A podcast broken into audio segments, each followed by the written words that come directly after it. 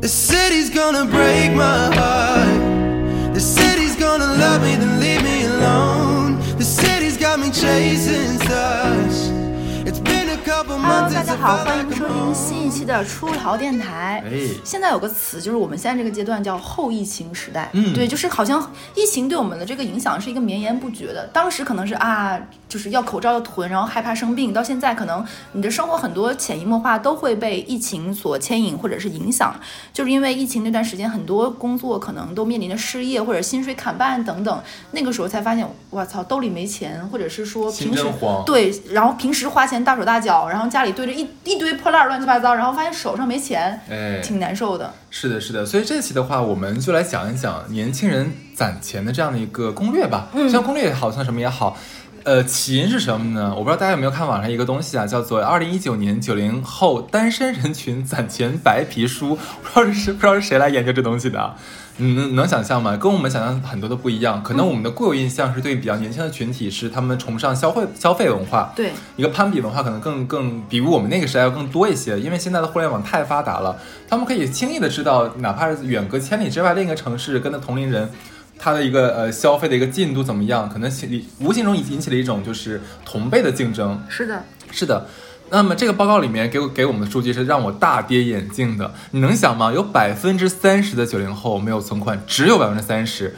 那百分之七十的九零后是有三万块钱以上的存款，甚至其中有百分之十还还百分之二十的人是有十万以上的存款。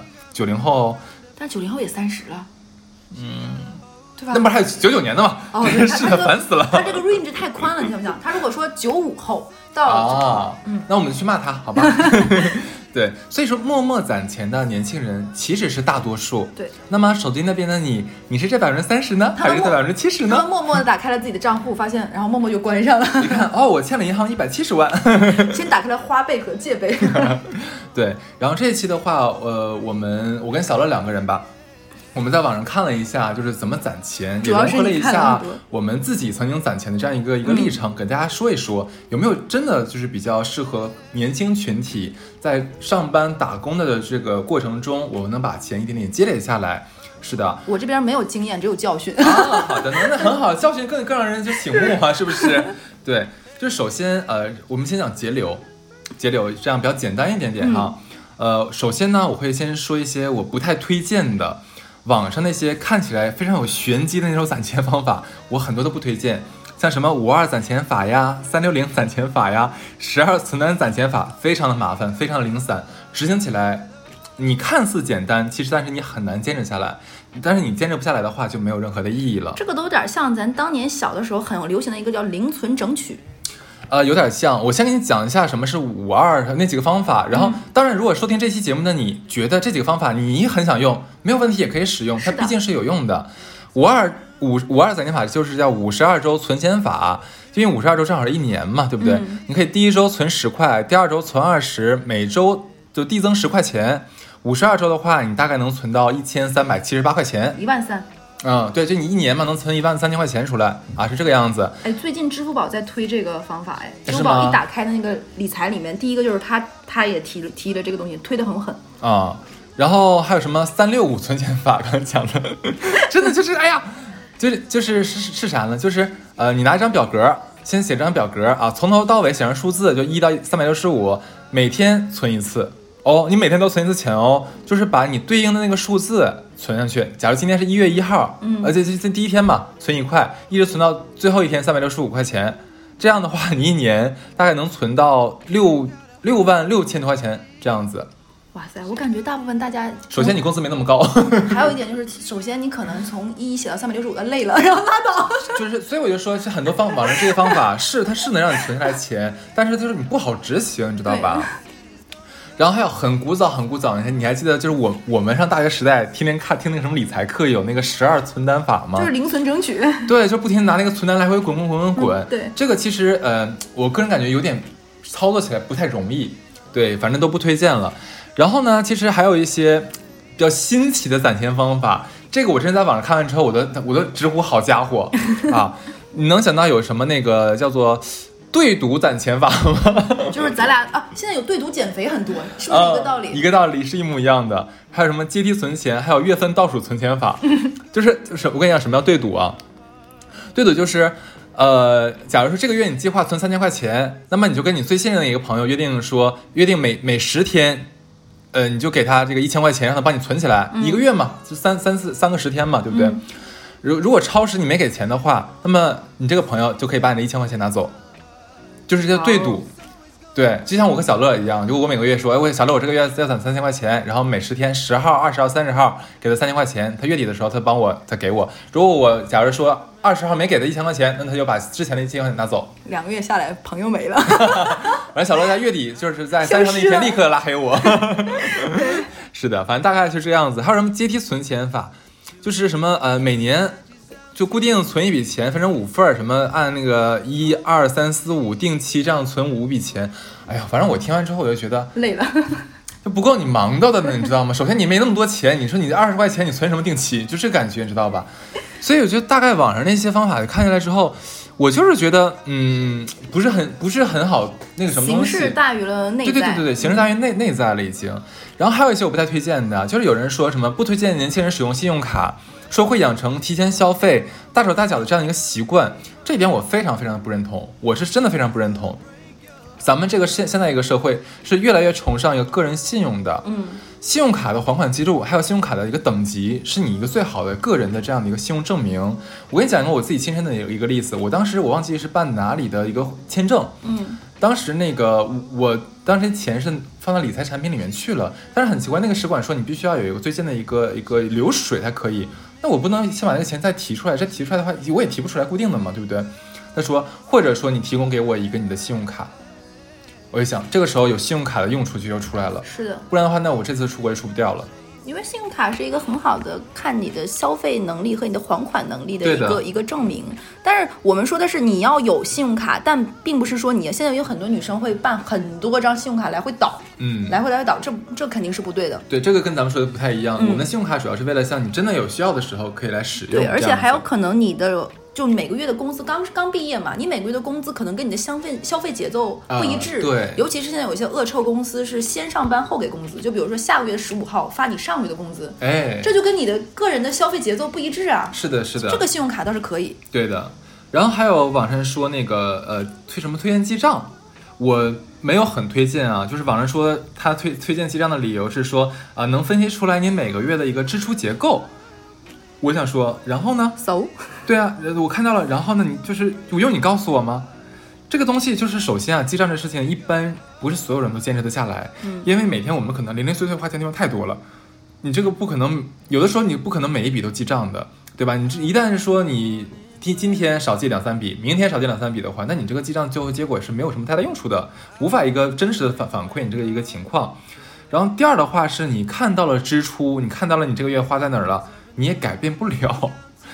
这个东西，因为为什么它记账它没有一个怎么讲，它它只它没有一个约束力，它只是展现出一个最终的消费结果，它不能约束你说，假如说我看到了你这个月，假如买手办或者买盲盒花了两千块钱，那么下个月的话，你一旦买这东西的话，我就自动锁 锁锁闭你的账户，它起到这个作用。我觉得是怎么回事儿？我身边有这种记账习惯的人很多，他们最开始有这个记账习惯，绝对不是因为要省钱或者是攒钱，很多人是个人性格就很有这种条理感，你懂吧？嗯就是我整理好我每天，可能慢慢的，因为他记账这个习惯。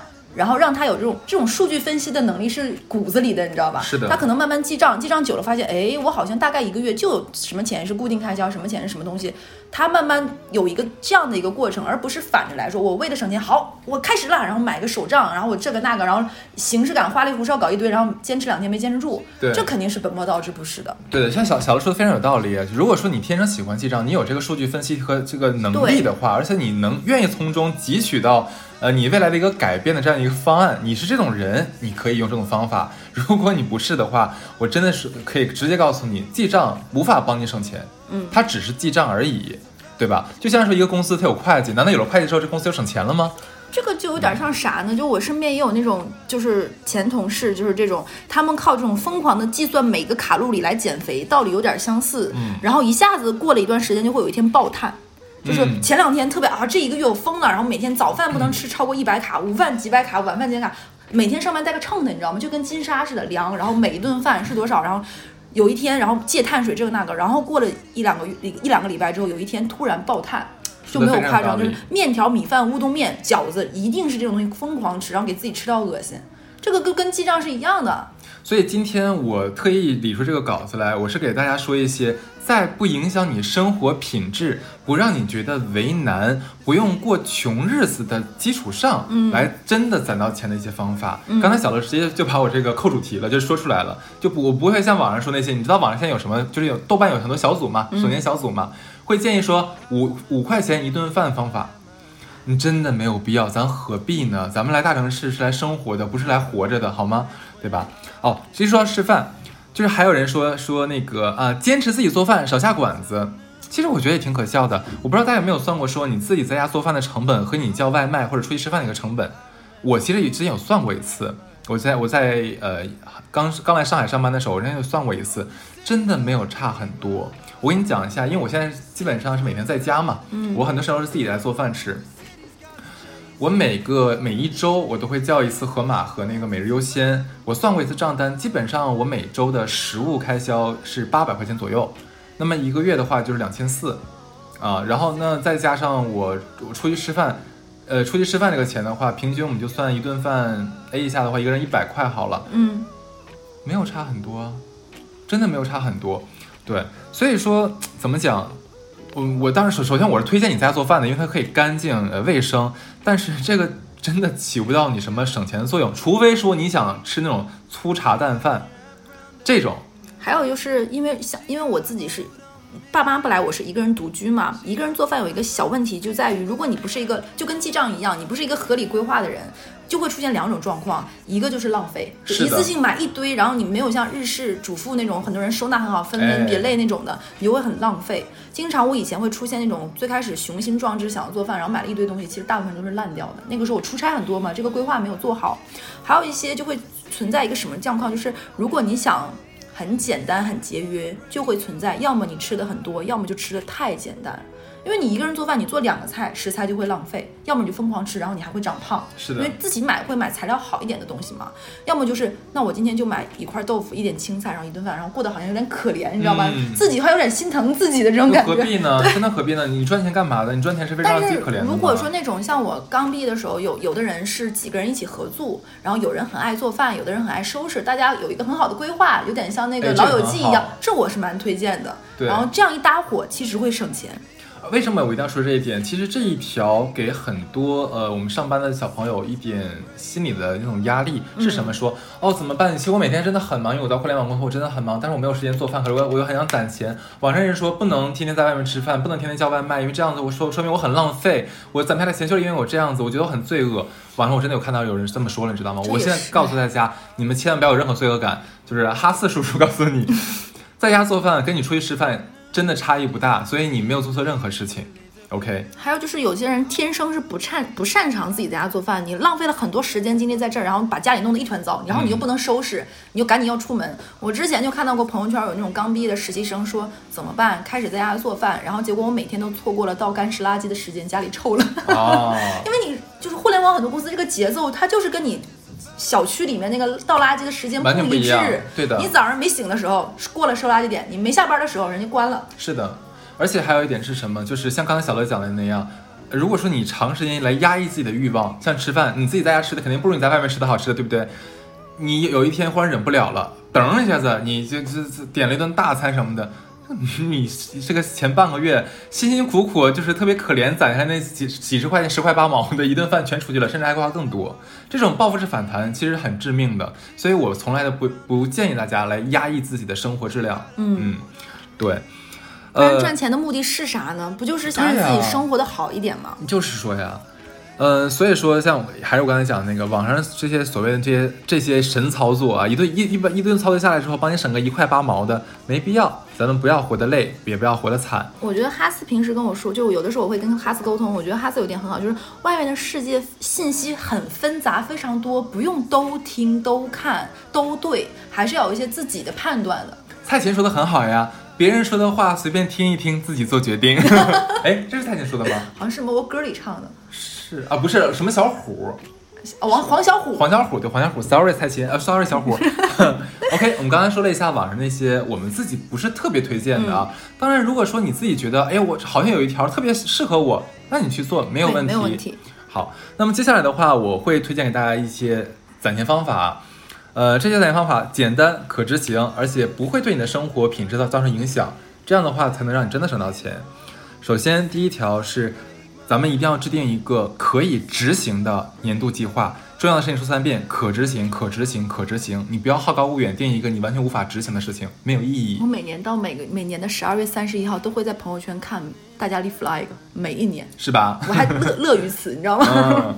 假如说啊，像我年薪是十万块钱啊，那么我会拿出一张纸，先模拟出来我每个月的花销，然后我发现，哎，我正再按我正常的一个花销的话，我一年可以攒四万块钱，嗯，平均下来的话，我每个月就是要攒三千三百三十三块钱。那这个这样的话，就是每个月你发工资的时候，就直接把这三千三百三十三转到你那个存钱的账户里面去，嗯，花剩下的。如果月底呢还有剩余，那么你再把这个剩余再转到这个存钱账户。我跟你讲，最后尤其最后这一笔，就是你剩下的这这部分钱，你是很有很有成就感的，就是有一种超额完成目标的一种愉悦感。我不知道，不知道大家有没有体验过，是非常非常爽的。对，这个方法总是很好执行的吧？你一定会发工资，然后你先提转出来一笔，花剩下的，剩的剩下这一部分钱是你之之前已经算好的，是你正常维持每每个月消费的这样一个钱，对不对？没有影响你的生活质量。不会影响你的正常生活，然后你又切切实实的、有目的的、准确可看见的存了一笔钱，对不对？我我我插一个，你知道我那个刚毕业那几年，我我坦白说我的教训多于经验，是最后我都没有攒下来钱。我刚毕业那个时候特别喜欢，因为刚刚有自己的收入嘛，特别爱买东西，鸡零狗碎买很多没有意义的东西。现在看都是乱花钱。后来我有我有我有的时候发现，就是当我想在淘宝上买什么东西的时候，我先不下单，我把它们都加购物车里。当我的购物车加满了，它会有个购物车上限吧？我再去重新看一遍我要买什么。你看，全都想买。然后很多很多东西你就会不想买之后嘛，你就无形之中发现这就这样的话，你每个月会省下来蛮多钱，就控制住当下那个消费，尤其是半夜看淘宝的时候，然后就会很容易失心疯，你知道吧？然后我就这个样子，我会发现我慢慢那几年会攒有，也不能叫攒钱，就有钱买一些大件儿，都是把这种鸡零狗碎、乱七八糟。你说的是我下一条。OK，我先继续把这个讲完啊。就是如果说像很多人说这个月会有一些突发情况，例如像朋友结婚了、孩子满月了，你要随份子钱，那这个时候就会有一笔大额支出，对不对？那么 OK 没有问题，那我们直接就把这个大额支支这个费用该给还是要送出去。那么在下个月或者下下个月，你一定要把这个月没有存好的钱要补上。例如说这个月你交了一千块钱，那你只能存两千三百三十三了，对不对？那么你下个月的时候就要存四千三百三十三。我给自己制定读书计划是这个样子，有点类似。就我今天一个半小时没看完，我比如说今天我就是什么应酬，然后没有看，我会把这个挪到明天早晨。其实是可以的，然后你能能能够坚持下来，读书攒钱一样的，是吧？其实我刚才说这个方法的话，大家呃，我跟你讲一点都不难执行是什么？它跟我们工作里面的 KPI 是完全不一样的。嗯，因为我们的工作是勉勉强自己完成，就给老板完成一个任务，不是为自己。而这件事情是真的是为你自己来来做的，所以说。他做的起起来的时候，是你非常主动的、非常意愿的去做这件事情，你不会感觉到痛苦，因为这个就是我前些年攒钱的方法，我就是这么攒的钱，嗯，然后呢，还要说是什么？上班的人啊，年终奖，年终奖一定一定一定要存起来，这笔钱不要乱花。我跟你讲，不需要，就是我了，不需要把那个一发年终奖说，哎，我一定要给自己个大奖励。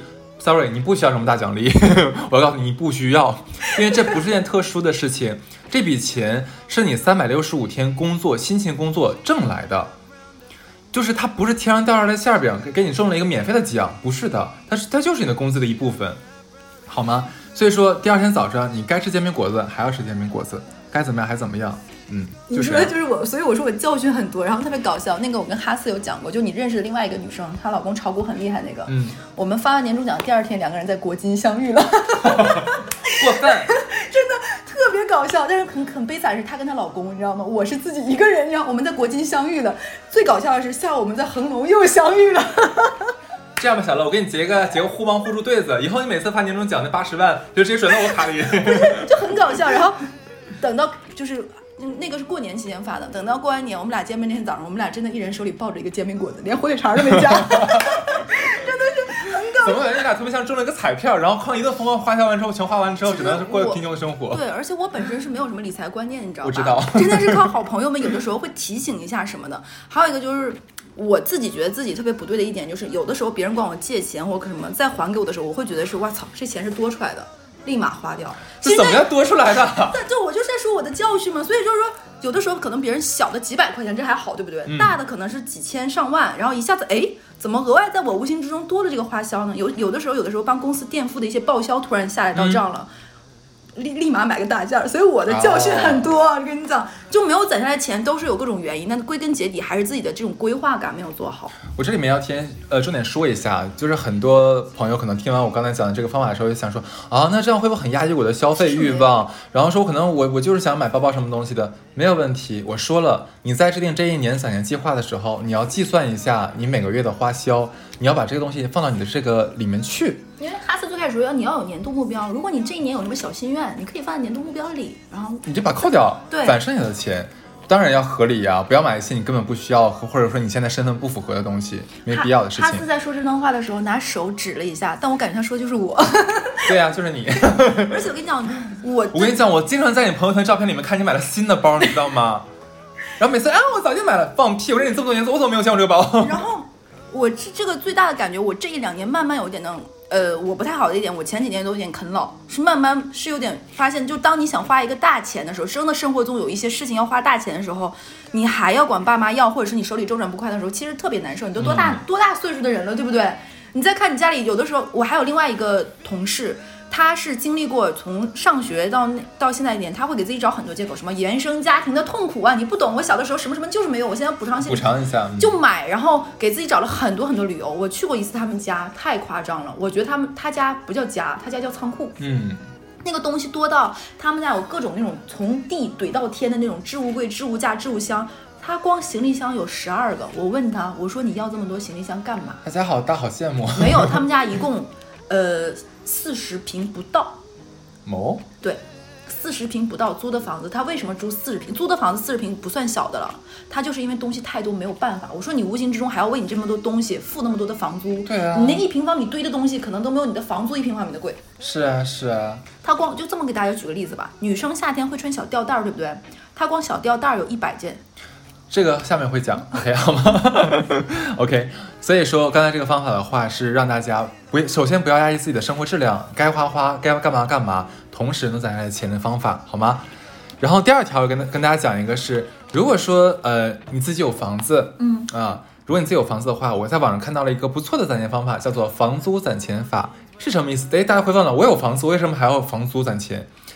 你可以把你这套房子每个月对应你这个房子的房租，假如说你你自己家房子，你看一下小区的挂牌价，哦，每个月能租五千块钱，好，那么你就假装自己是房东，自己给自己付房付房租，就每个月存下这五千五，我觉得很有趣，但是我觉得这个很好，应该很好用。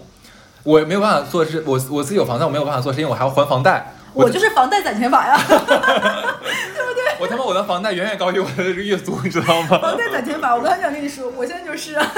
我这我家这房子现在是一个月能租六千五左右嘛，然后我每个月还的房贷是九千。挺好，咱俩变相攒钱了，房贷攒钱法。是的，所以这一条我觉得我看到的时候我觉得还蛮有意思的，然后也可以执行。所以说建议那些没有房贷但是又租自己房子的朋友可以试一试。嗯，我有上海的朋友住在爸妈家里嘛，就平时也爱乱花钱。他妈就说，你就把我当房东，你把这个钱给我，嗯把这个房租和每天在家的伙食费你给我，我给你攒起来。他这样一年下去也攒了不少钱。我是很赞成这种方法。我觉得这个蛮好，就是爸妈说，既然你没有，我就变相嘛，你就凭啥你在家里白吃白住？你就把吃饭的钱和房租钱付给我。他这样一个月付给他妈六千，我说都付少了。啊你想，他给你，他还给你做早饭晚饭，对不对那？是按按照咱俩的一个月供，还有洗衣服做饭有，个叫月供攒钱法。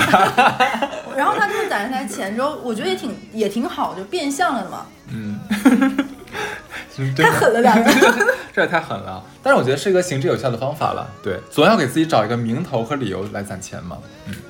然后第下一个的话是，呃，我也是在网上看到的，我觉得这个是有用的，叫成了一个攒钱帮。嗯你记不记得我们在做那个《即便有不变》的第二期，当时是 Rita 那个小姑娘，她她讲过说，哦，像那个我可能缺乏正能量，那我就把身边几个非常有正能量的朋友叫到一个群里面来，然后每天像夸夸群一样来给予我能量。同样的方法，其实也可以做这样的一个攒钱帮，就是你可以把身边同样有攒钱想法的这样的好朋友拉成一个群，然后在你像想消费东西的时候呢，就在群里吼一声，可能让其他人就会帮你来打消这个攒钱攒不不花钱的欲望。而且碰到什么好的团购啊、省钱的活动呢，都可以分互相分享到群里面，大家一起薅羊毛，然后这种互相监督、互相学习，其实这种就像特别像是一个群体效应。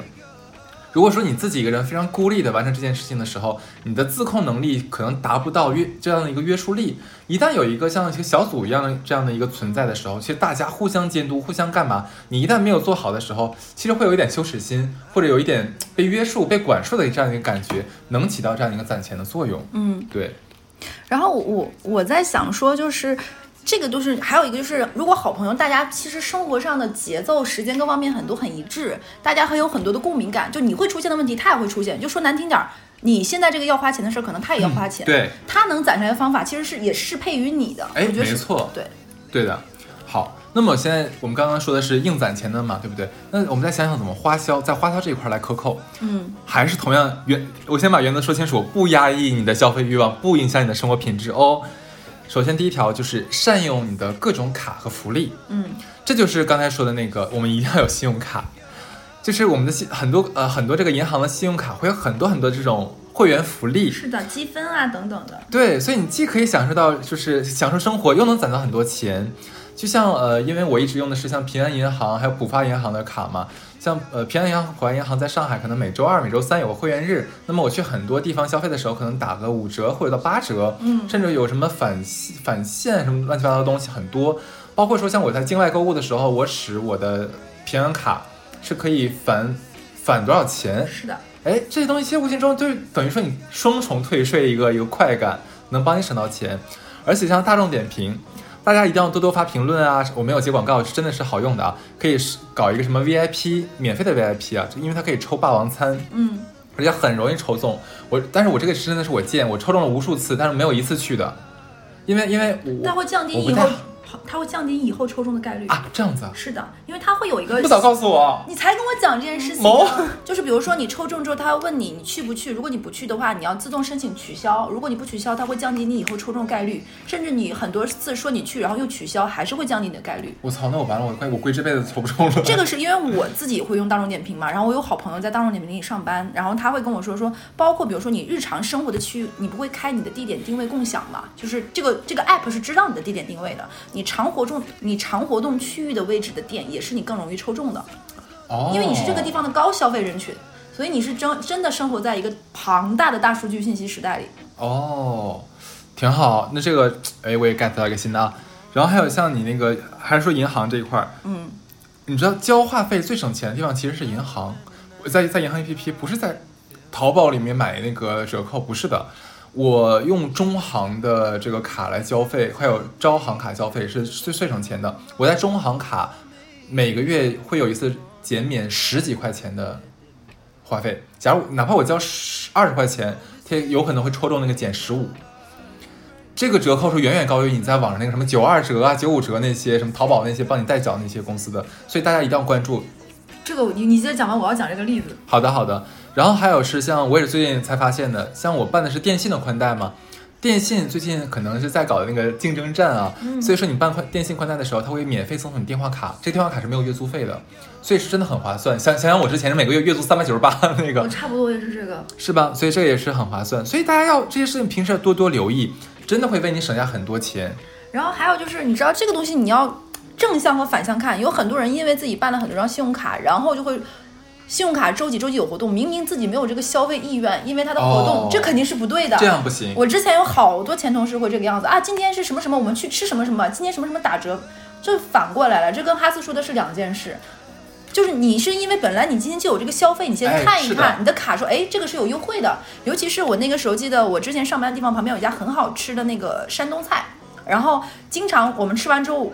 那个服务员会很热心的问，哎，你们是什么什么银行卡吗？什么银行卡可以打几折？这个时候我们那一桌人就有人是那个卡，你不觉得这就很划算吗？当然了本来你也有这顿饭的需求，吃完之后发现能折扣，这个就很开心啊。是的，所以说你像你有这样信用卡的话，你知道你的会员日是哪天哪天打折，那么你可以在安排下周跟朋友相聚的日子，你就尽量安排到那一天就好了。而且我之前都没有善用自己的信用卡积分，我没有太多的这个概念，你知道吗？只有一次可好用了，我那个时候搬家，我想给自己买一套那个双立人的刀，然后我另外一个也跟我用同一张信用卡的朋友跟我说说，哎，你干嘛不用那个信用卡积分？最近正好能换那个刀，你好像只要再加五块钱还是几块钱？是的，那个刀市场价可能要一千块钱一套，然后我就又加了十十块钱还是九块钱就买出来那组刀具，所以你要善用自己的信用卡积分我。跟你讲，我的我的那些信用卡还有航空积分，全部换了我家的厨具，对，然后都不错。还有就是我有一个另外一个好朋友，他经常会请大家喝，就是有的时候客户会来嘛，请喝星巴克，然后我然后我就说说，哎，你你报销嘛，就是你要不然报一下吧，我们也怪不好意思。他说他都是拿信用卡积分换的，哦，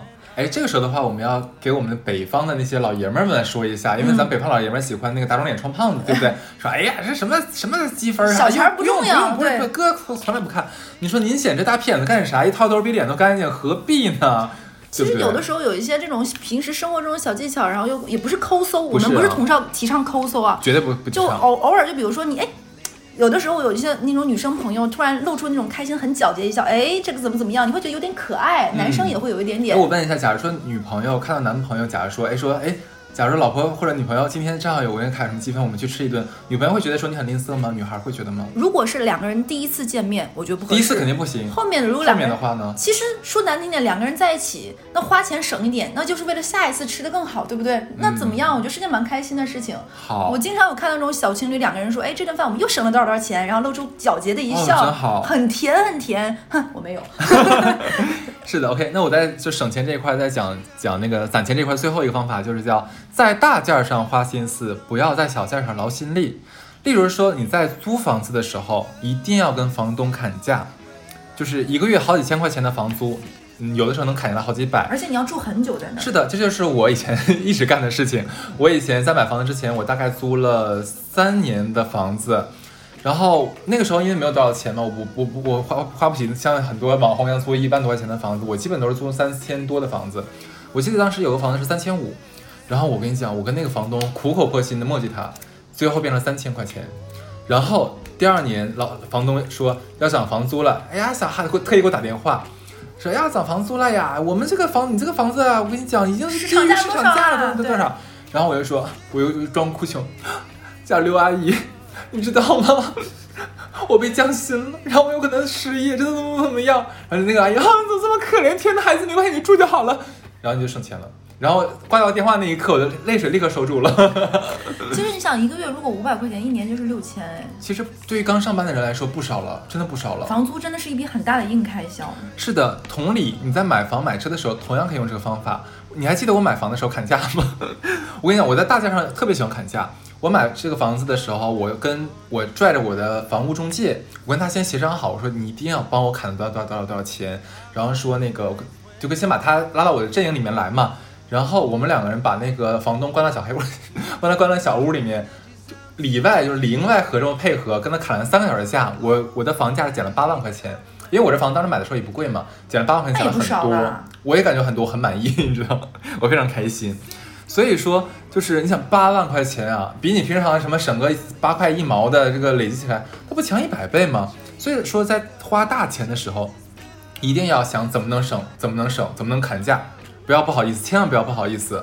然后小件儿的时候你就随意了。还有就是我个人就是因为我我就再说我的教训啊，因为钱是有数的，大件儿上尽量不要冲动消费。嗯因为你的钱就那么点儿，你冲动在这儿，你就没有地方下个地方冲动。而且随着年纪的增长，你买东西消费冲动带来的快乐的那个越来越会越短暂。一个包能给你的快乐非常非常非常小，尤其是我记得刚毕业那几年，女生都会经历消费升级嘛，都会特别想买一些大牌的东西，对不对？然后后面你会发现这个东西不但不保值，而且它会影响到你别的地方生活的非常节衣缩食。我那个时候经常会看到一些女生就是背那种特别特别特别特别贵的包，对于刚毕业的人来说，然后穿的衣服材质特别特别差，他们会美名其曰，那包大家都是什么牌子嘛，衣服穿在身上无所谓啦对无所谓。然后其实嗯，价格差很多，你还是要看一下材质的。有我经常能看到那种女生背那种很贵的包，然后穿的那个，比如说上班族都会穿针织衫嘛，因为会冷嘛，那个针织衫是起球的，就在袖口和屁股坐那个地方。然后那种衬衫有褶皱，领口会变黄的，其实。这样也不会显得你那个包有多贵多高级。说难听点，你你上人家以为你是假包呢。你上班坐在那里，别人看你穿的什么是看一天的。对，你那个包也就是上下班拎一下。其实一个好一点的衬衫没有多贵，优衣库其实也不差，何必在网上？我 我真你这是整了半天好衬衫是优衣库啊。我跟你讲有多夸张，我经常看到那种刚上班的女生去淘宝上买那种几十块钱一件的衣服，然后一买买一堆，嗯，一一一拆快递是每天都在收快递，每天都在收快递，然后那个衣服她都不看到底是什么样子，真的没必要。然后堆家里一堆这种东西，就我跟你说，吊带一百个这种的。好，OK，刚刚我们是说的是节流，下下面的话，哎，重磅了啊，是开源。哇哦！很多人其实觉得开源很难，说，哎，我除了上班的话，我也挣不到什么钱。没有的，哥哥来告诉你怎么挣钱。聪明的好哥哥。好的，第一条的话叫做叫做那个那个呃，增加你的被动收入是什么意思？就是你可以把攒下来的钱买余额宝或者货币基金，这个我相信所有人大部分人应该都知道了吧，对不对？如果说赚到了十万块钱的话，那你就可以买相对呃高一点的收益率高一点的这种固定的银行理财产品，呃，可能大概现在是三点几，嗯，你其实也不低了，因为现在你知道利率越来越低了，你能赚三点几已经很好了。虽然说可能觉得就有很多人觉得啊利息好低呀，我觉得挺不要脸的，你知道吗？那白给的钱你不要啊，对啊，对不对？